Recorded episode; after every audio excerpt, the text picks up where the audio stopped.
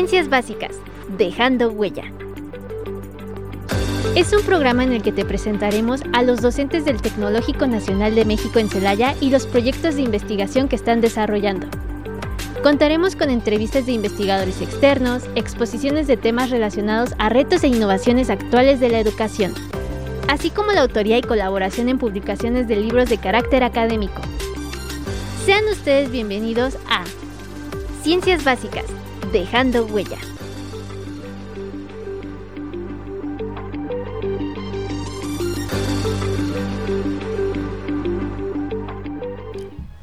Muy buenas tardes, tengan todos ustedes que nos escuchan desde casa, el trabajo, el transporte, donde quiera que se encuentren. Gracias por acompañarnos. Mi nombre es María Magdalena Rivera y esta tarde tengo nuevamente el placer de estar con ustedes. En esta ocasión para presentarles los resultados de una encuesta aplicada a un grupo de estudiantes del Tecnológico de Celaya.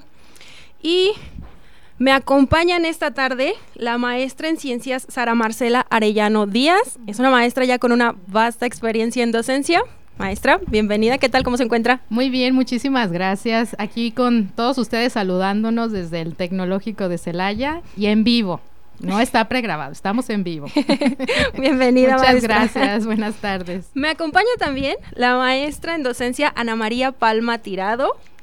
Buenas tardes, maestra. Buenas tardes, buenas tardes a todos. Gracias, Magda, por invitarme. Espero que lo que vayamos a decir y lo que vayamos a compartir esta tarde, pues eh, esta vivencia que nos tocó ahorita estar pasando, que no nos la hubiéramos esperado, pues yo creo que nos hizo reflexionar y este, pues cambiar esa forma en la cual teníamos de ver tanto las materias como las clases, cómo adaptarnos a, a todo este cambio ahorita que está sucediendo con este COVID.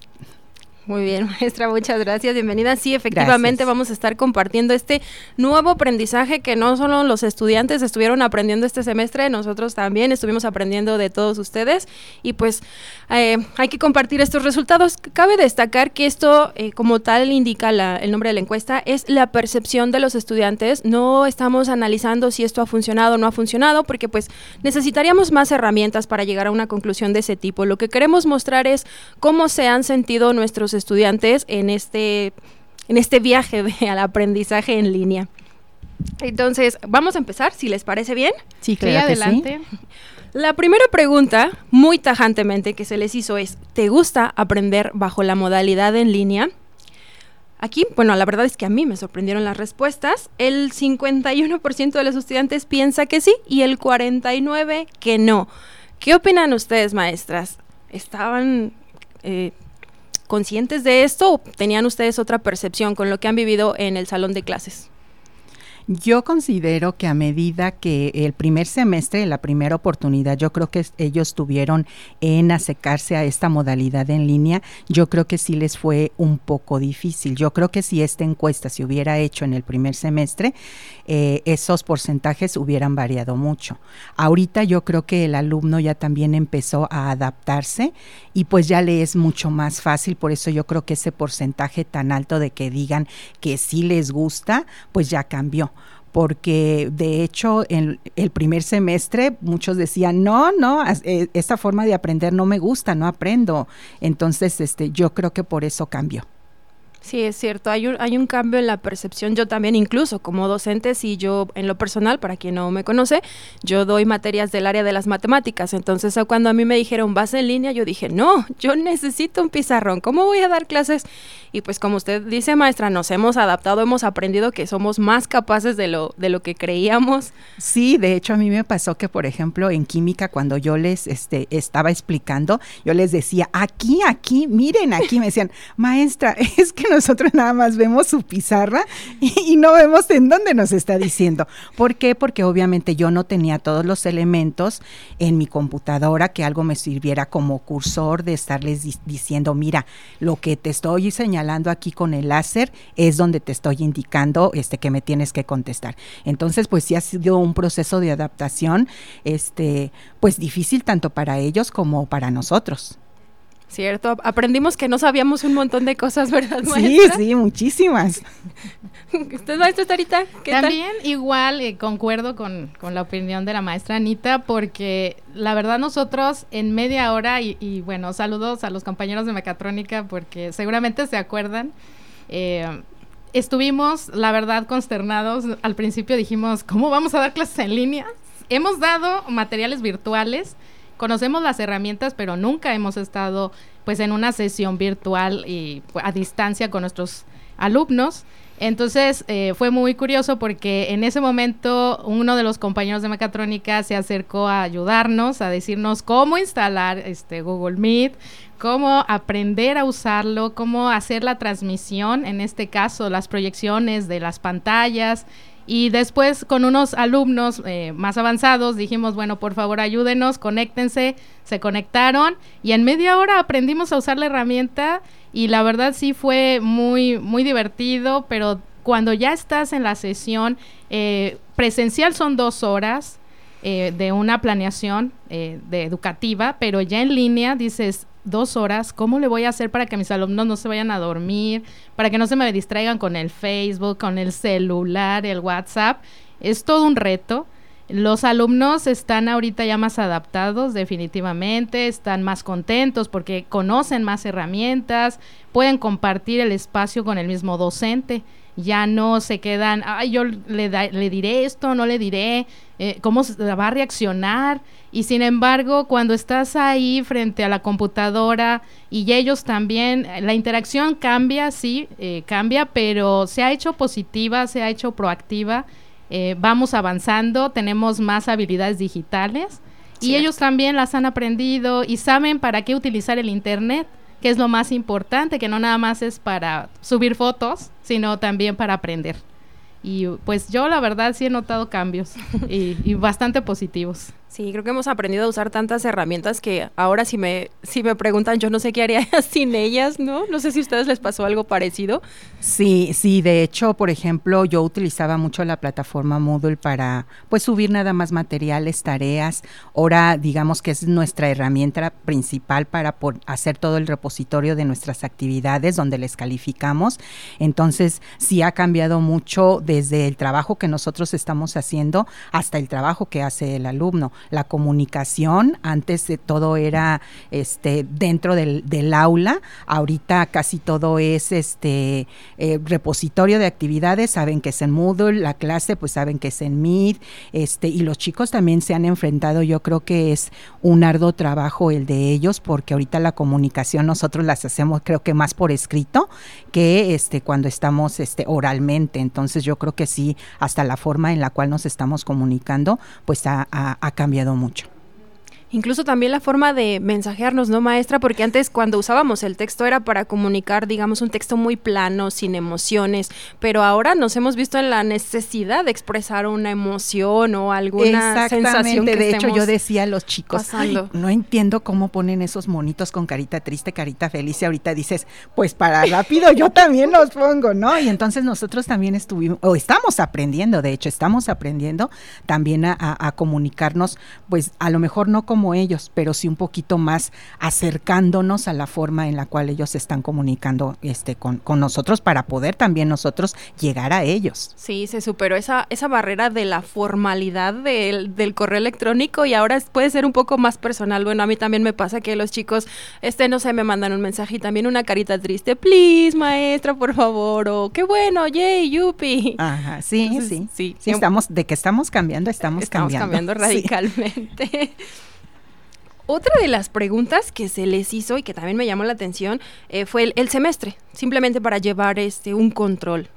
Y en esta encuesta, la mitad de los estudiantes eran de primer semestre. ¿Creen ustedes que haya, bueno, primero o segundo semestre, que haya algún cambio? O sea, que, que la percepción de los estudiantes de primero o segundo semestre sea diferente a la percepción que tienen los estudiantes que ya están en los últimos semestres. Sí, definitivamente sí, porque son diferentes generaciones con diferentes rumbos digitales y unos tuvieron más oportunidad de ver las cosas en forma presencial, de pues en este caso una crítica objetiva presencial en la forma en cómo te eh, enseñas, eh, cómo aprendes, cómo presentas actividades. Y estas nuevas generaciones son más digitales. Están más acostumbradas a utilizar herramientas de este tipo. Entonces, la educación no es la misma, el aprendizaje no es el mismo, tienen diferentes inteligencias eh, entonces, pues yo pienso y, creo que sí es distinto. Eh, los alumnos más avanzados tienen una percepción de que la educación debería ser más presencial, eh, pero las nuevas generaciones ya no tanto. Están más acostumbrados a este mundo virtual. y yo creo que la tendencia va hacia la virtualidad más que hacia ser presenciales. Entonces sí tiene mucho que ver con las generaciones, cómo han sido educadas, eh, desde pequeños y la mayoría de los más avanzados pues han sido educados presencial, o sea, toda su formación ha sido presencial. Y pues el cambio fue bastante brusco, sin embargo sí lograron adaptarse, aunque extrañan mucho la, la, parte del maestro docente, de que pues una sonrisa en, el salón de clase, o ya un chiste que por ahí sacas, o la plática interpersonal y la nueva generación pues sí platica en internet y de repente salen algunos eh, temas para relacionarlos con las asignaturas, pero si no, no es lo mismo. Ellos si les mandas un video eh, o les pones una plataforma en donde pues se vea la interacción tipo TikTok, pues están felices. En cambio, los más grandes no, ellos como que sí quisieran todavía esa interacción personal, pero también han, han logrado sacar adelante las asignaturas y y la verdad es que yo los respeto porque pues aprender de esta manera, eh, ser autodidacta no es tan sencillo. Sí se ha visto ese cambio y, y, yo creo que la tendencia va hacia esa parte virtual, pero bueno, los chicos tienen esta capacidad de adaptación, de ser tan maleables, que no les va a ser muy difícil tener estas nuevas estructuras sociales. Sí, eh, eso que mencionas es muy cierto porque, por ejemplo, pienso yo, los chicos que llegaron de primero o segundo semestre, además de la transición a la educación en línea, les tocó vivir la transición de un sistema educativo a otro, porque pues vienen de prepas muy variadas y tuvieron que adaptarse a la educación en línea, a los maestros del tecno, al sistema del tecno y a todo lo que conlleva el cambio de una escuela y además de manera virtual. Entonces, sí, no, pues es sorprendente la capacidad de adaptación. No, que tienen. y yo creo que también aquí lo que es bien importante, y nosotros lo vivimos, toda los estudios que nosotros realizamos, los realizamos de forma presencial, y quieras que no te vas encariñando, te vas a, este, con tu espacio de trabajo, con tu escuela. Entonces, casi, casi como que dices, me tatúo el INSE que, que, que, no sé, que representa la institución, que yo creo que también ellos, o sea, los que vivieron una etapa dentro de aquí ya de la escuela, por ejemplo, que estaban cuarto, quinto semestre, pues extrañan eso, porque a final de cuentas pasas mucho tiempo creo que más tiempo aquí dentro de la institución que en la casa. Entonces, forma parte de la ves así como una parte de tu casa, una parte de algo que es como lo consideras como tuyo. Entonces yo creo que eso fue lo que lo que sí también les les afectó. Los que nuevo ingreso pues ni siquiera conocieron la institución, no la conocen. Entonces yo creo que también eh, eso este pues no sé, lo, lo están viviendo ello que les hace falta el, el, el, vivir, convivir y vivir con sus compañeros, porque te digo, pasan, pasaban la mayor parte de tiempo en, en lo que es la institución. Entonces todo eso, pues yo creo que sí les afectó un poquito más que a los que ingresaron o que están ingresando ahorita. Sí, cierto, eso que menciona también es muy importante. De hecho, ahorita vamos a ir viendo más resultados de la encuesta, pero había unas preguntas que eran abiertas, unas eran de opción múltiple, mientras que otras eran abiertas. Y cuando se les preguntaba, ¿qué es lo que más extrañas? Bueno, yo me sorprendí, yo pensaría que es la educación, la forma de trabajar, eh, no sé, las clases presenciales, el preguntar al maestro, pero realmente lo que más extrañan ellos es convivir con sus compañeros. Creo que a la educación en línea, bien que mal, este, a tirones y jalones todos hemos aprendido, nos hemos adaptado, pero el hecho de convivir con, con los compañeros, con los amigos, con sus pares, es lo que realmente se extraña de asistir a la escuela. Sí, de hecho, hasta por ejemplo, uno extraña tu área de trabajo, que dices, a lo mejor antes decías, ay, voy a llegar al cubículo ahí encerrada, y ahorita lo extrañas. Entonces, hasta esas áreas de trabajo este, que, que tenemos, hasta eso extrañamos. Entonces, yo creo que sí, nos, eh, a los que ya estuvieron y participaron de las actividades que se desarrollan dentro de la institución, pues hasta eso se extraña. Sí, ¿no? Eso también es cierto, ¿no? Que lo mismo que vivimos nosotros aquí lo han vivido ellos. O sea, cuando uno está en la escuela, estás en la escuela, ya sea como docente, tú estás en tu trabajo y los alumnos están en la escuela y están aprendiendo. Cuando llegas a casa, pues es, son actividades de casa, convivir con la familia, con los amigos, lo que sea. Pero estaba muy dividida las actividades laborales o escolares de la vida privada y ahora esa línea se ha visto desvanecida. Entonces ahora medio que comes, medio que trabajas, medio que subes un video y que respondes correos. Yo creo que eso sí lo hemos vivido tanto docentes como alumnos, ¿no? El de estar en casa y haciendo todo al mismo tiempo. Sí, y, ahorita que dices de, correos, correos que te llegan a las 10 de la noche, 12, y que dices, a ver, espérenme, déjenme dormir, necesito descansar, ¿no? Entonces que, bueno, a lo mejor en el instante, este, pues no, no los puedes contestar, pero poco a poco, bueno, ahí van saliendo, que yo creo que también es luego un reclamo de los chicos que no contestamos al instante, pero pues sí, a veces nos atiborran de, de correos. sí, sí, es cierto. Eso era un comentario también muy recurrente de es que la atención es la misma, sí lo reconocemos, pero a lo mejor ellos se quedan con la percepción de que, que está uno ahí, este, no, mañana le respondo, ya será luego, pero la verdad es que llegan tantos correos que, que el tiempo de respuesta sí se retrasa, a diferencia de cuando estábamos en clases presenciales, ¿no? Cuando estábamos en presenciales me decían los alumnos, maestra, eh, ¿lo hago así o lo hago así? Así. Y la respuesta era inmediata y ahora es, pues manda un correo y en la tarde que la maestra termine su clase y que se ponga a responder correos, te dará respuesta. Y si te quedaste otra vez con la duda, pues otra vez esperar algunas horas. Y luego te sientas y ves 10, 20 correos, dices, no, no puedo contestar todo. Eh, hay un chiste de adultos, ¿no? Que dicen, este, un disfraz de terror, algo que cause mucho miedo, el recibo de la luz, ¿no? No, a mí no me da miedo el recibo de la luz, me da miedo abrir mi cuenta de, correos. sí. sí, porque digo, ya respondí 30 y abro, no, ahora tienes 50. No, y yo creo que los, los muchachos han de igual, ¿no? Así nosotros con los correos y ellos con las tareas. Sí, sí. Sí, no es lo mismo que trabajemos en clase y que les diga, a ver, entréguenme su hojita, te la califico, te la doy mañana. Ahorita, este, a ver, eh, sube la actividad en la plataforma. Entonces también son demasiadas actividades que pues al momento nosotros se las pedíamos presenciales y ahorita ya, eh, eh, pues ya no, ¿no? Entonces también yo creo que sí se les ha este, cargado el trabajo con respecto a, a, las tareas, a lo que tienen que entregar. Sí, y eso es cierto, también es un, es un comentario recurrente sobre la actividades, ellos también dicen, es que son muchas tareas y yo creo que todos hemos, lo, hemos sentido porque antes tenías que hacer tu actividad y ahora tienes que hacer tu actividad y además mandar la evidencia de tu actividad. Entonces es como si casi trabajo doble y eso súmale todas las materias que tienen, que no sé cuántas materias llegan a tener. ¿Cuál es el máximo? Ocho, ocho, contando inglés. Wow. Sobre todo en el primer semestre. Ya después ellos van gestionando la cantidad de asignaturas sin embargo, nosotros teníamos un paradigma que era, eh, deja muchas tareas para que aprendan. Y eso ya se ha visto que no. Hay recientes investigaciones que te dicen que no es así, que debes concentrarte en un mínimo, pero que sea productivo.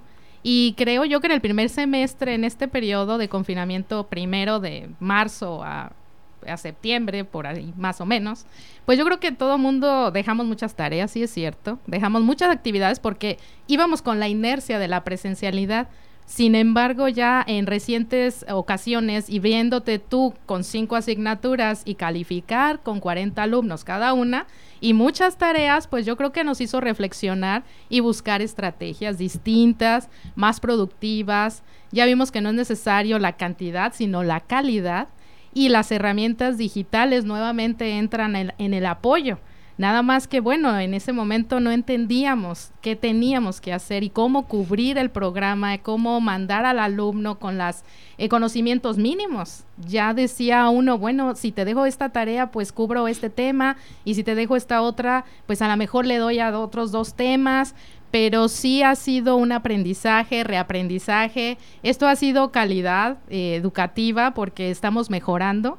Yo creo que si le preguntamos a todos los docentes van a decir que han mejorado, se han comunicado mejor, dejan menos tareas, porque pues ahora sí que como somos tutoras eh, nos hemos dado cuenta que los alumnos están más tranquilos, tienen mejor gestión del tiempo, saben cómo responder las actividades, cómo organizarse mejor y combinar sus actividades personales. Y efectivamente se, se está invadiendo un espacio muy personal pero hasta eso hay que pedirles permiso, ¿no? Oye, ¿puedo invadir un poquito tu espacio? Eh, dame ese permiso. Eh, porque muchas veces pensamos que ya por estar en línea, pues el alumno tiene que abrir la cámara, ¿no? Ya es obligatorio. Yo creo que no. Yo creo que hay que preguntar primero, hay que estar con ellos empáticos. Y hay alumnos que de repente sí te dicen, ay maestra, fíjese que me pasó esta situación, puedo entregar la actividad más adelante. Y sí, efectivamente, pues, sigues un protocolo, pero lo apoyas, no lo dejas, estás siguiéndolo. Vas viendo su evolución y, y pues hemos vivido de todo, ellos también emocionalmente han vivido de todo y la concentración pues puede disminuirse un poco y en realizar las actividades. Y si le dejas muchas actividades y el alumno tiene otras necesidades personales, esto puede provocar hasta un sistema de depresión muy grande. Entonces, ¿qué es la, lo que nosotros estamos haciendo? Mediar esta situación. Sabemos que tenemos esta pues este entorno nuevo, es una dinámica diferente y el alumno se está adaptando. Algunos de ellos pues han ido mejorando, otros quizás no, no sienten esa mejora, pero cuando tú les preguntas ya se sienten más motivados. Cuando la respuesta es, estás muy bien, lo estás haciendo bien. Entonces como que esa seguridad vuelve. Y, y la verdad es que esto que están comentando de la cantidad de correos, cantidad de tareas, pues eh, sinceramente yo sí hablé con ellos y les dije, vamos a poner un horario porque no puede ser que a las 3 de la mañana pues quieras que te conteste, ¿no? O a las 5 de la mañana, o sea, como que no, hay que poner un horario.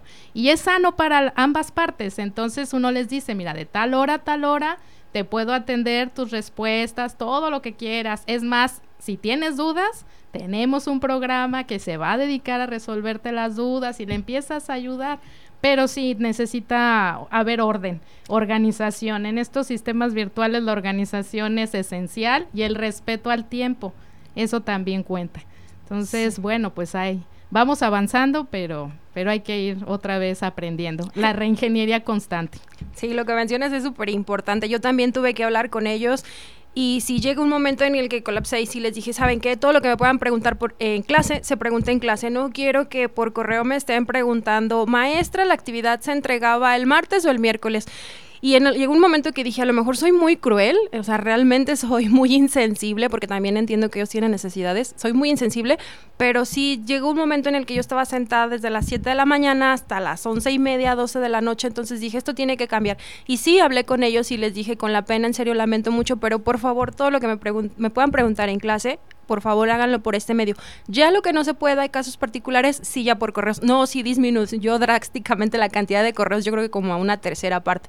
Y como mencionas, yo creo que lo, lo principal es el diálogo, o sea, hablar porque no sé si a ustedes les pasó, yo al principio era de, no, o sea, no tenemos por qué estar platicando, llego, doy mi clase, este, no quiero abusar de su tiempo, sé que tienen más cosas que hacer, pero con el tiempo me he dado cuenta que ellos también necesitan, este, me dicen uno de mis grupos, especialmente, especialmente los de sistemas, saludos chicos, me decían, es que el chismecito está bueno, sí, o sea, el momento de relajarnos un rato, que no sea nada más clase, este, dialogar de otra cosa, platicar, recordar que somos seres humanos, que no son mis números, mis alumnos y que no es la persona ahí que me enseña cosas, sino es el maestro, es una persona.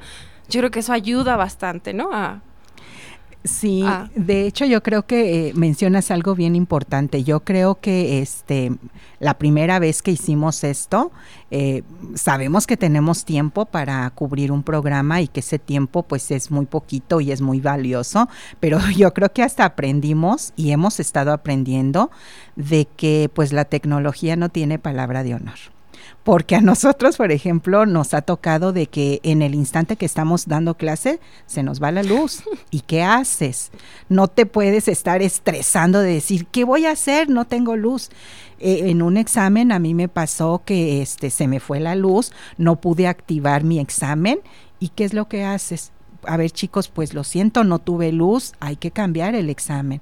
Entonces, esto también a nosotros creo que nos ha ayudado mucho a ser un poquito más más empáticos eh, cuando estábamos este, de forma presencial creo que no les dábamos mucho tiempo a los chicos de decir no nos decían ay es que me pasó esto ay sí sí o sea como que no les creíamos mucho. Pero ahorita yo creo que a nosotros lo estamos viviendo, nosotros lo estamos pasando y, pues sabemos que sí, en un instante a lo mejor podemos tener luz, al, instante, al otro instante ya no, este, tenemos que... Eh, adaptarnos a toda esta situación. Entonces yo creo que eso también ha sido importante que nos estamos este, volviendo un poquito más empáticos, estemos viviendo las mismas situaciones que están viviendo ellos y bueno, pues hay que adaptarse también, también a esto. Sí, lo que mencionas también, de hecho también en una de las preguntas se les cuestionaba sobre si tuvieron que hacer adaptaciones para cambiarse a la modalidad en línea y definitivamente la gran mayoría tuvo que hacer adaptaciones, yo creo que tanto docentes como como estudiantes, que aumenta la velocidad del internet, que si tu computadora ya no funciona, que hay que renovarlo, o hay que repararle esto, o que el mouse, o que la pizarra. sí, la verdad yo, yo creo que todos, todos tuvimos, tanto alumnos como profesores, tuvimos que este, invertir porque pues a final de cuentas es una inversión, teníamos que dar este la clase, entonces hemos estado invirtiendo, como tú dices, a ver, ya no te funcionó este internet que tú tienes, pues cámbialo a uno de mayor velocidad. Entonces, eh, que cómprate tus audífonos porque pues a veces no se escucha, que si hay mucho ruido en tu casa, pues compra unos con cancelación de ruido para que no se escuche tanto. Entonces, este pues sí, hemos estado invirtiendo en eso, hemos estado este pues tratando de cambiar un poquito el entorno en donde damos clase y pues claro que hemos tenido que estar cambiando e invirtiendo viéndolo por el lado positivo, tuvimos que vivir eso, ¿no? Para darnos cuenta de toda de la realidad que vivían estos chicos, porque yo me imagino que al igual que yo todos todos han tenido casos de es que no tengo internet en la casa y me tengo que ir a la casa de mi tía, la casa de mi abuelita, me tengo que ir al ciber y entonces pues tuvimos que volvernos también más flexibles y evaluar de diferentes maneras, ¿no? Porque creo yo, no está en la misma situación un chico que está en la comodidad de su casa y que afortunadamente tiene todos los recursos a otro que tiene que desplazarse entonces, pues sí, nos hemos visto en, la necesidad de adaptar nuestras metodologías. Y pues bueno, le paramos un ratito, vamos a tomar un breve descanso y ahorita continuamos analizando los resultados de la encuesta. Nos vemos, muchísimas gracias por acompañarnos.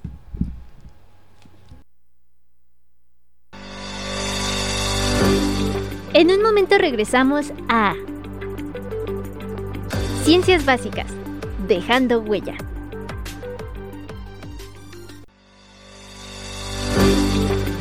Ya estamos de regreso en Ciencias Básicas, dejando huella.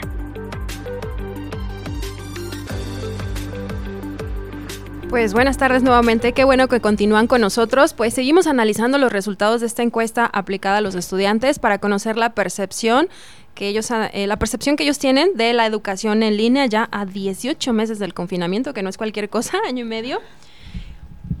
Una de las preguntas era las tres cosas que más les gustan de estudiar en línea y las respuestas son arrasadoras. 68% dice que lo que les gusta es que las clases se graban y pueden consultarlas después. El 67% dice que ahorra dinero en pasajes u hospedajes y el 66% que no se exponen a la inseguridad, es decir, eh, algunos de esos factores están, son cosas que podemos controlar y otros no. ¿Qué opinan de estos resultados? ¿Cómo ven? Pues sí, son bastante sorprendentes, pero no son extraños. Eh, hemos vivido de todo tipo de situaciones eh, en el tecnológico, eh, sobre todo si tienes clases Campus 1, Campus 2 la verdad, pues sí, sí ha sido un poco complicado eh, el traslado y, entendemos las respuestas de, la inseguridad, es, totalmente razonable. Yo creo que por ahí pues no podemos controlar, no podemos opinar mucho, son situaciones ajenas completamente a la institución, eso ya se lo dejaríamos a, pues a otras autoridades. Sin embargo, en la parte económica también he recibido ese tipo de comentarios de mis alumnos eh, pues la situación eh, no ha sido sencilla. El confinamiento ha provocado cierres pues de algunos negocios que eran familiares que ellos tenían, de donde obtenían un ingreso o una salida. eh, pues han tenido que ajustar eh, la economía en sus casas, eh, considerando también que tienen que pagar internet, que pues es un costo adicional que quizás pues no tenían contemplado, tienen que pagar alimentaciones, escuelas, etcétera. Y los alumnos definitivamente han visto un ahorro y además de que pueden interactuar con su familia. Esa parte quizás no la mencionan directamente, pero también estar en casa les ayudó mucho a fortalecer los lazos familiares, a entender la dinámica de sus papás, de, de, sus tutores, de cómo conseguir el alimento, el transporte, y ya ahora ellos contribuyen, pero sí efectivamente el ahorro ha sido significativo y, ellos por eso se van a la educación en línea. Les gusta en ese sentido. Em, han aprendido también cosas distintas, eh, eh, digamos, su forma de pensar ha cambiado, eh, eh, son más empáticos. ellos quisieran, si se pudiera, pues estar con esa opción, ¿no? Estar en casa los ha protegido más. Y, y, los papás, pues creo que también se han sentido, pues seguros, tranquilos, porque saben que sus hijos pues están estudiando, se están proyectando hacia un futuro eh, que están construyendo y que realmente ya ese futuro que nosotros idealizábamos está aquí. Y pues yo pienso que esa encuesta nos está diciendo bastante nos está dando muchos, eh, muchos puntos verdes y, muchas cosas que debemos nosotros considerar, eh, pues ahora en una educación post pandemia, porque ya lo que tuvimos, lo que vivimos, pues ha quedado en el pasado, hay que cerrar ciclos, hay que iniciar unos nuevos. Y pues si la escuela se va sobre una dirección positiva, yo creo que va a sacar muy buenos ingenieros y además de ser ingenieros en el conocimiento, ingenieros en la vida. Eh, eh, yo creo que esta experiencia es inigualable y va a ser y va a fortalecer mucho a la educación, a la institución y a ellos mismos también. Eh, pues es lo que yo estoy percibiendo sobre las respuestas, pues en lo personal que más me han impactado. Sí, porque si lo vemos por el lado positivo, bueno, sí, definitivamente, definitivamente tuvimos que encerrarnos y socializar menos, pero también tiene un lado positivo, ¿no? Nos dimos cuenta que que se puede trabajar en línea, porque si nos hubieran dicho este hace dos años, no, pues cursar una licenciatura o la prepa en línea, no, eso déjalo para los que trabajan, que sea como su último recurso. Pero nos hemos dado cuenta que podemos aprender y que sí se puede tomar eh, clases en línea y se puede aprender, se puede aprender bien. Sí, bien es cierto que hemos tenido que eh, aprender nosotros, tanto los maestros como los estudiantes, nuevas formas de trabajo, pero nos hemos dado cuenta que sí se puede, ¿no? Entonces, que sí, este es un camino viable que ya bien trabajado, bien aprendido, podríamos continuar más adelante. ¿Qué opina usted, maestra? ¿Se podría? Sí, sí, definitivamente yo creo que sí. Como dijo Sara, yo creo que este, pues el tiempo de la presencialidad, eh, eh, pues es muy bueno y los chicos aprendieron y aprendieron muy bien, pero yo creo que aquí sí se abre una brecha ya de decir tenemos que cambiar porque los chicos, como también mencionaban, ya están aprendiendo de diferente forma, ya quieren conocer otras cosas. Entonces, tampoco podemos este, estar siempre... Eh, eh, con la presencialidad de decir, no, pues es que se aprende mejor. No, ya vimos y ya probamos que los chicos también están aprendiendo en línea.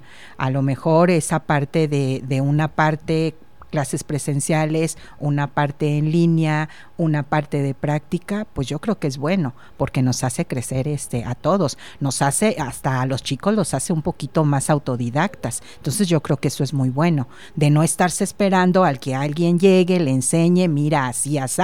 Claro, eso también es bueno, pero yo creo que también cuando uno se hace autodidacta, que nosotros también nos hicimos autodidactas, aunque sea a fuerzas, pero pero es bueno, porque no nos quedamos así como, ¿y ahora qué hago? Tuvimos que tomar la decisión de decir, ok, necesito aprender manejar cierta, este, no sé, ciertos aparatos que antes no manejaba, ciertas, este, aulas en, en, por ejemplo, virtuales, pues las aprendo. Y hemos estado aprendiendo y aprendiendo rápido, porque esto lo tuvimos que aprender casi casi de un día para otro. Entonces, pues yo creo que, que pues que sí, no nos podemos quedar de, decir, ah, ok, vamos a regresar y vamos a regresar igual. Yo creo que no. Yo creo que ya nosotros también, este, pues hemos eh, aprendido, hemos cambiado y, y pues estamos cambiando.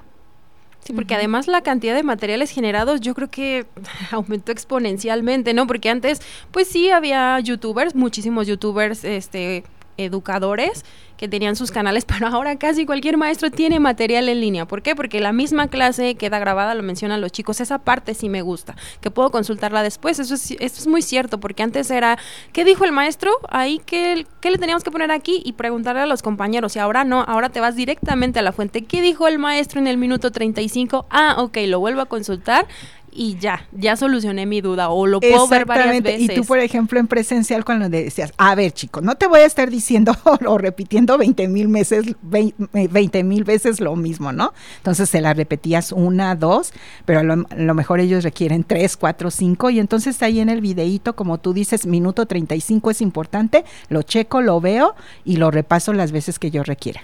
Entonces yo creo que eso también es muy bueno. Y la flexibilidad en el horario porque no todos aprendemos igual en todo el día. Tenemos ciertos horarios en las estructuras cerebrales, hay ciertos horarios que te permiten una recepción mejor y al tener el video dices, ok, yo puedo aprender mejor en la mañana, veo mi video, en la noche, en la madrugada, veo el video y la concentración aumenta. Entonces ellos al sentir esta flexibilidad ya no están casados con, ok, va a ser de, un, de 9 a 11 tan clase y tienes que poner atención. Porque a lo mejor de 9 a 11, pues tu cerebro está un poco cansado, estás divagando. No quiere decir que sea malo, simplemente la concentración baja. Entonces en la noche dices, ok, ahorita es el momento, voy a ver mi video tranquilamente, no tengo al perrito ladrando, no tengo al gatito maullando, no tengo a mi hermanito, oye, ayúdame aquí. O sea, estás en un escenario flexible. Eso es lo que más les gusta a ellos, la flexibilidad. Y esa flexibilidad que puede ser aprovechada no solo por el horario en el que estamos acostumbrados a ser más activos o aprender más, sino por aquellos que, por ejemplo, trabajan o aquellas personas que ya tienen una familia y más responsabilidades. Entonces, es decir, ahorita me voy a trabajar, pero yo sé que saliendo de trabajar me voy a poner a estudiar. O incluso los chicos que durante la jornada del trabajo es me llevo mi teléfono y me llevo mi cuaderno y en los ratitos que tenga libre, ahí voy a estar trabajando. Entonces, ellos han podido aprovechar estas ventajas que, ofrece la flexibilidad de horarios, ¿no? También. Exactamente, sí, es, es, es muy cierto eso, porque eh, como tú dices, hay veces que tenemos hasta que apoyar en la, en la casa, de decir, no, sabes que ahorita te toca cuidar a, este, a tu hermanito o le toca, te toca eh, apoyarlo en hacer su tarea y pues no tienen todo el tiempo disponible, más sin embargo ya con la clase pues se pueden dar el tiempo de estar apoyando en su casa más hacer este, las tareas y estar estudiando. Sí, tiene, sí, es muy cierto. Además, bueno, está el lado bonito, ¿no? ¿Qué les gusta de aprender bajo la modalidad en línea? Pero está el otro lado. ¿Qué es lo que no les ha gustado de aprender bajo la modalidad en línea? Aquí ellos dicen 83%, dice, me canso de estar sentado tanto tiempo. Entonces yo creo que también hay que trabajar esa parte, ¿no? Como decía Sarita, no trabajar más cantidad, sino calidad. Entonces, también tratar de diseñar actividades que sean a lo mejor un poco más amenas o que se puedan consultar de una manera diferente y no todo el rato estar en la clase, que creo yo, ¿no? 72% dice la atención no es la misma que en las clases presenciales, ya lo comentábamos anteriormente, ¿no? Se quedan con esa...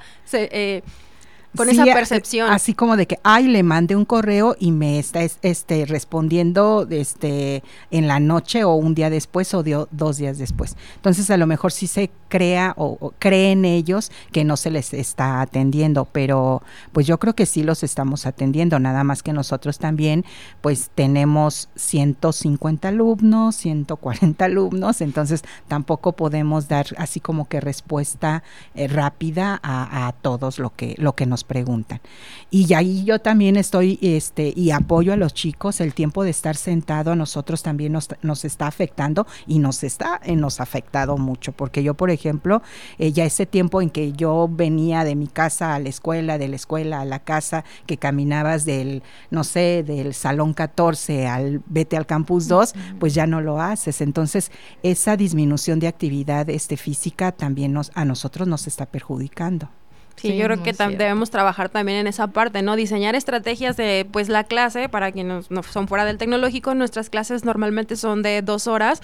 Entonces, yo creo que podríamos replantearnos, no, vamos a estar dos horas sentados, a lo mejor te explico qué vas a hacer y hay que hacer otra dinámica, hay que levantarnos, hay que movernos para reactivar el cuerpo, porque sí, la verdad es que sí, este sí es una de las desventajas, grandes desventajas que, que tenemos que superar, el estar sentado tanto tiempo en la este, pues, computadora. si continuamos eventualmente nos va a cobrar la factura. Entonces, es mejor eh, trabajar en esa parte y diseñar nuevas estrategias para aprender, aprender de una nueva manera.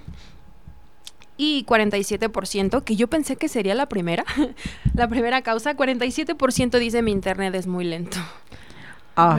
Bueno, creo que yo, tuve que cambiar el internet precisamente por eso. El, la primera, el primer semestre que, que, me estuve conectando, no, no, no, fue un batallar pero batallar, porque se me iba la señal, me decía, tu conexión está lenta, se me, eh, se me apagaba, me, me, sacaba, no, no, no, no, fue, fue, fue mucho batallar.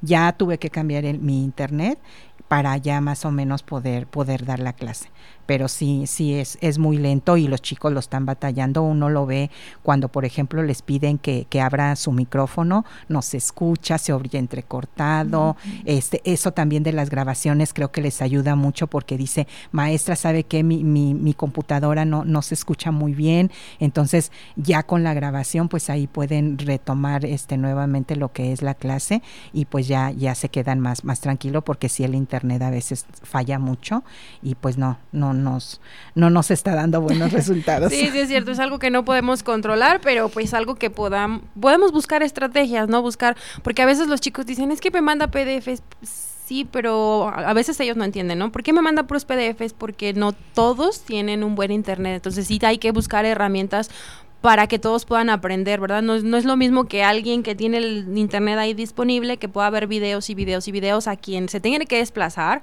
para ver esos videos y que si el internet es lento en lo que carga o si están pagando por hora cuando van al ciber, entonces sí, para que pues empecemos a diseñar estrategias que se adapten a diferentes entornos, ¿verdad? Porque tenemos de todo. Allí hay estudiantes de todo que afortunadamente pueden costear un buen internet, tienen una computadora incluso en su cuarto, hay quienes no, hay quienes la tienen en, en la sala porque es la que todos usan y la van a usar por ratos, entonces oh, todo un show, ¿verdad? Tener que adaptar esto, pero pues sí, tener que buscar estrategias para que todos puedan aprender de la mejor manera. La mejor, te, eh, te, voy a ventanear, pero la verdad yo me sorprendí mucho cuando tú me contaste que dabas tu, tu, clase por el teléfono. La verdad me sorprendí bastante cuando me, o sea, todo, todo lo que utilizas dentro de, de tu teléfono yo dije, yo no podría hacer eso.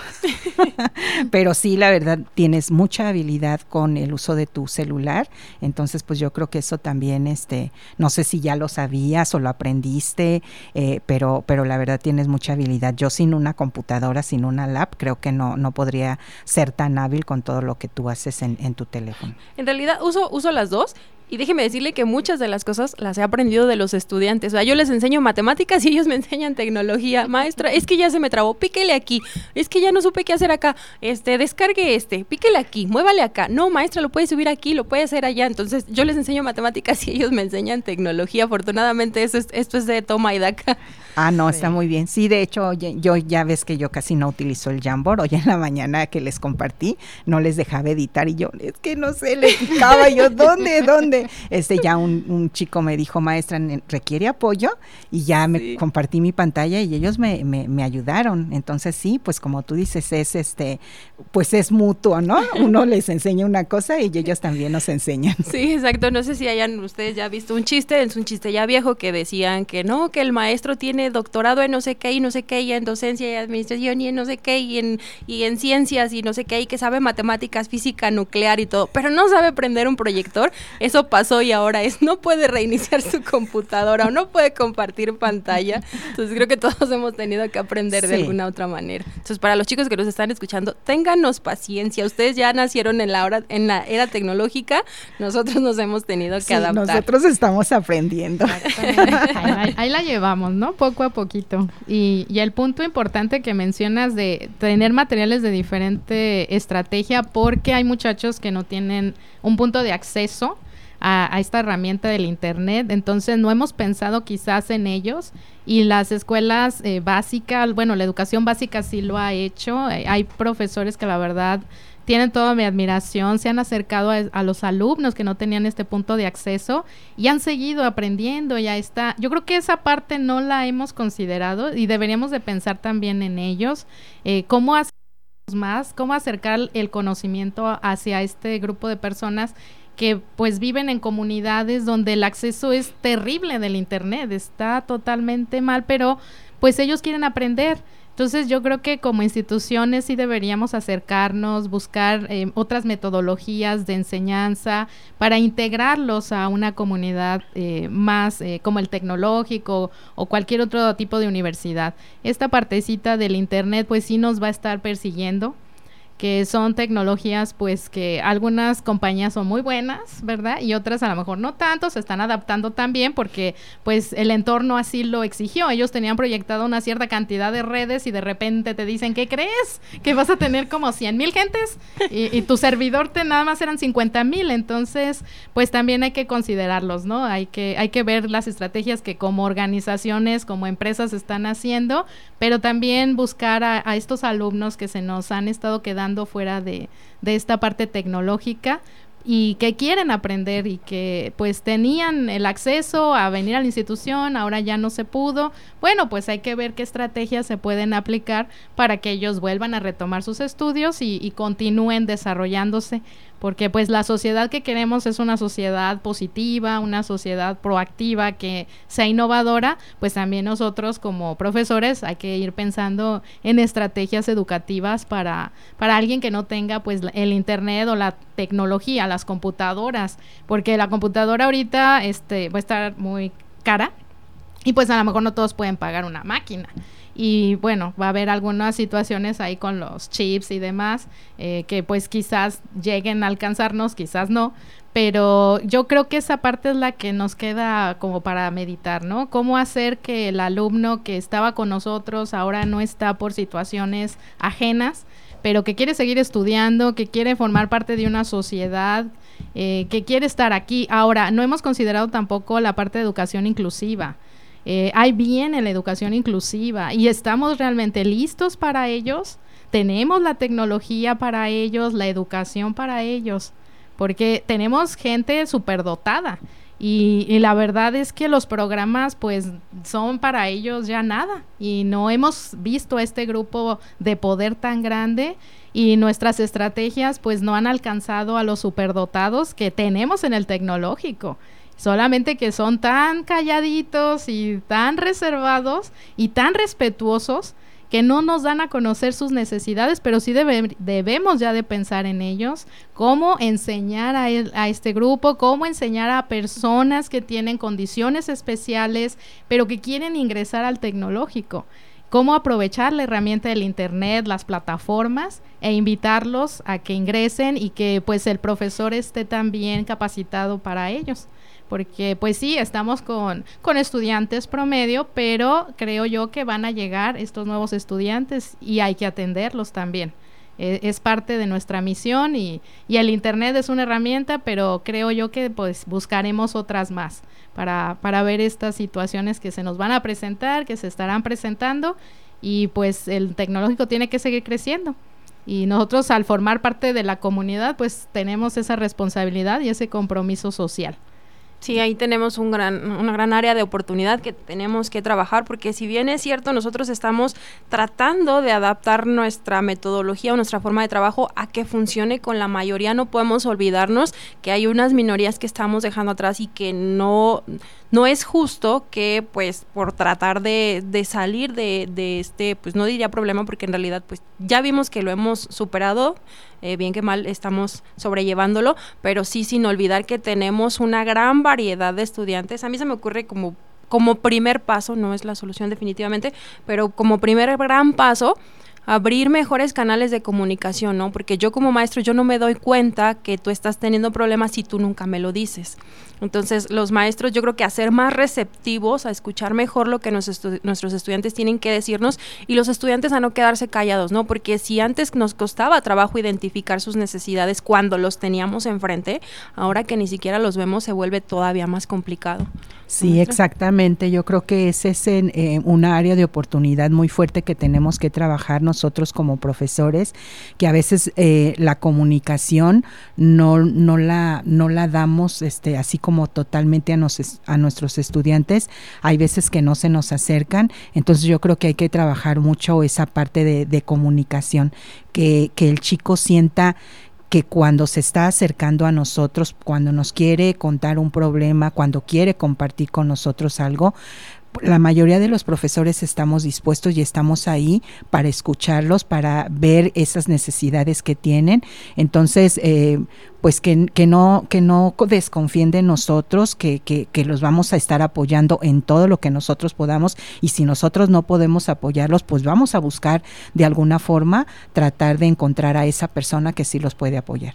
Entonces yo creo que esto es muy, muy importante trabajar con ellos, lo que es la parte de comunicación, comunicación asertiva con ellos para que se nos acerquen, para que tengan toda la confianza de estar comunicándose con nosotros y que nos hagan ese sentir qué necesitan ellos para nosotros poderlo también este buscar ese eh, pues sí eso que ellos que ellos necesitan Sí, si hay estudiantes que nos están escuchando, yo le diría cualquier cosa que necesites preguntarle a tu maestro, el no ya lo tienes. Tú vas por el sí. Si lo logras, ya estás del otro lado, pero al menos inténtalo, que no se quede en un, pues me hubiera gustado, inténtalo. Si, estás teniendo alguna complicación o algo que no pudiste hacer o una dificultad, platícalo, platícalo, porque la gente no se da cuenta de los problemas que enfrentas si tú no, tú no lo hablas. Ya eh, como último punto, eh, me gustaría revisar una pregunta que la verdad me dejó una gran satisfacción. Se les preguntaba, a lo largo de estos 19 meses de contingencia, ¿ha cambiado tu percepción de los cursos en línea? Y el 50% respondió sí. Los maestros y los alumnos nos hemos adaptado y ahora hemos trabajado mejor.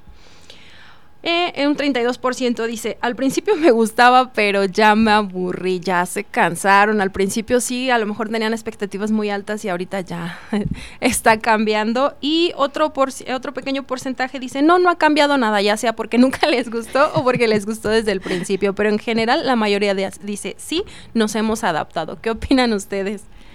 Yo la verdad, este, pues estoy contenta porque vi que, este, que todavía los profesores estamos aprendiendo y podemos aprender y aprender muy rápido. Entonces hemos tenido esa capacidad de adaptación. Eh, creo que es bueno tanto ellos como nosotros. Sí, se hace cansado y ya ahorita yo también, yo digo, otro semestre encerrada, no lo aguanto. Pero bueno, pues este si se requiere, pues yo creo que todos este pues vamos a trabajar en ese granito de arena que a todos nos toca hacer, pero mm, creo que hemos tenido esa capacidad de adaptación y yo creo que el ser humano cuando tiene esa capacidad de adaptación puede salir adelante. Entonces, pues creo que es bueno. Sí, pues eh, igual, yo creo que ya no aguantaríamos otro semestre encerrados, porque bueno, al ser una persona que toda tu vida fuiste social, eh, que pues vivimos la presencialidad, la convivencia con los amigos, con los profesores, eh, toda esta situación pues cambió de la noche a la mañana porque pues yo todavía tengo presente la fecha en que me dijeron este te vas el puente de Beni. exacto te vas te encierras este y pues ya no puedes entrar al tecnológico pues la verdad sí fue como un shock así fuerte porque pues el entorno no al principio decías tú es que qué hago ya no voy al campus 2 y, corríamos, ¿no? Porque todo el mundo corríamos. Campus 1, campus 2, ¿tienes clase? Sí, córrele. Y ahí vas corriendo. Entonces, esa dinámica se pierde y toda esa energía en exceso que teníamos, ahora ¿dónde la canalizábamos? Pues en las clases. Pero después decías, ya acabé mi clase y ahora qué sigue. Ahora tienes que calificar, pero otra vez en la computadora. Híjole, no, los ojos, la espalda, todo te duele. Entonces, toda esa dinámica social es la que nosotros ya requerimos. a lo mejor sí seguir con la virtualidad para aquellas personas que necesiten este esquema de trabajo, pero sí tener una parte presencial ayuda bastante y sí te descansa, te relaja y además convives con, con otro ser humano porque al final pues sí es como la caricatura de los supersónicos, pero sinceramente pues todavía no llegamos hasta allá. Yo creo que sí sería muy bueno pues regresar un poquito o combinar ambas situaciones, pero eh, pues eh, en este sentido yo creo que pues me voy por los alumnos eh, que pues dicen me adapto por la necesidad, pero si me dicen que regrese, pues sí regreso. Sí, pues yo creo que hay que hay que recalcar que logramos más de lo que esperábamos de nosotros mismos, que tanto los estudiantes como los maestros, todos nos tuvimos que adaptar y lo logramos, lo hemos, lo estamos haciendo bien. Sí tenemos cosas que mejorar, pero hemos trabajado bastante y entonces yo creo que hay que felicitarnos, hay felicitar a los alumnos, felicitarnos como docentes, lo hemos logrado y sí es muy cierto, somos seres sociales y entonces pues necesitamos estar con la gente, pero nos dimos cuenta que la modalidad en línea sí funciona, tiene sus defectos, pero hay cosas que podemos mejorar y hacer que funcione bien. Lo que sí no podemos sustituir es el contacto humano. Entonces, sí necesitamos la gente, pero ya vimos que sí podemos y pues si nos... Yo creo que lo mismo decíamos hace año y medio, ¿no? No, ¿cómo crees que vamos a ir en línea? Ya llevamos tres semestres. Entonces, yo creo que sí podemos, somos capaces de esto y más, pero sí necesitamos de de convivir con la gente, que es lo que extrañamos. Yo también extraño a mis alumnos, tenerlos ahí riéndose, entonces sí, no crean solo ustedes, también nosotros extrañamos esa presencialidad, pero en algún momento vamos a regresar y pues esperemos que pronto y vamos a regresar con más ganas porque es algo que añoramos. Y pues bueno, qué bueno que estuvieron con nosotros. Espero que este, les hayan gustado los resultados. Nosotros sí quedamos muy contentas y pues nos vemos en otra emisión. Muchas gracias por acompañarnos y que tengan un bonito día. Ciencias Básicas, dejando huella. Escúchanos el próximo episodio a través de Radio Tecnológico de Celaya. El sonido educativo y cultural de la radio.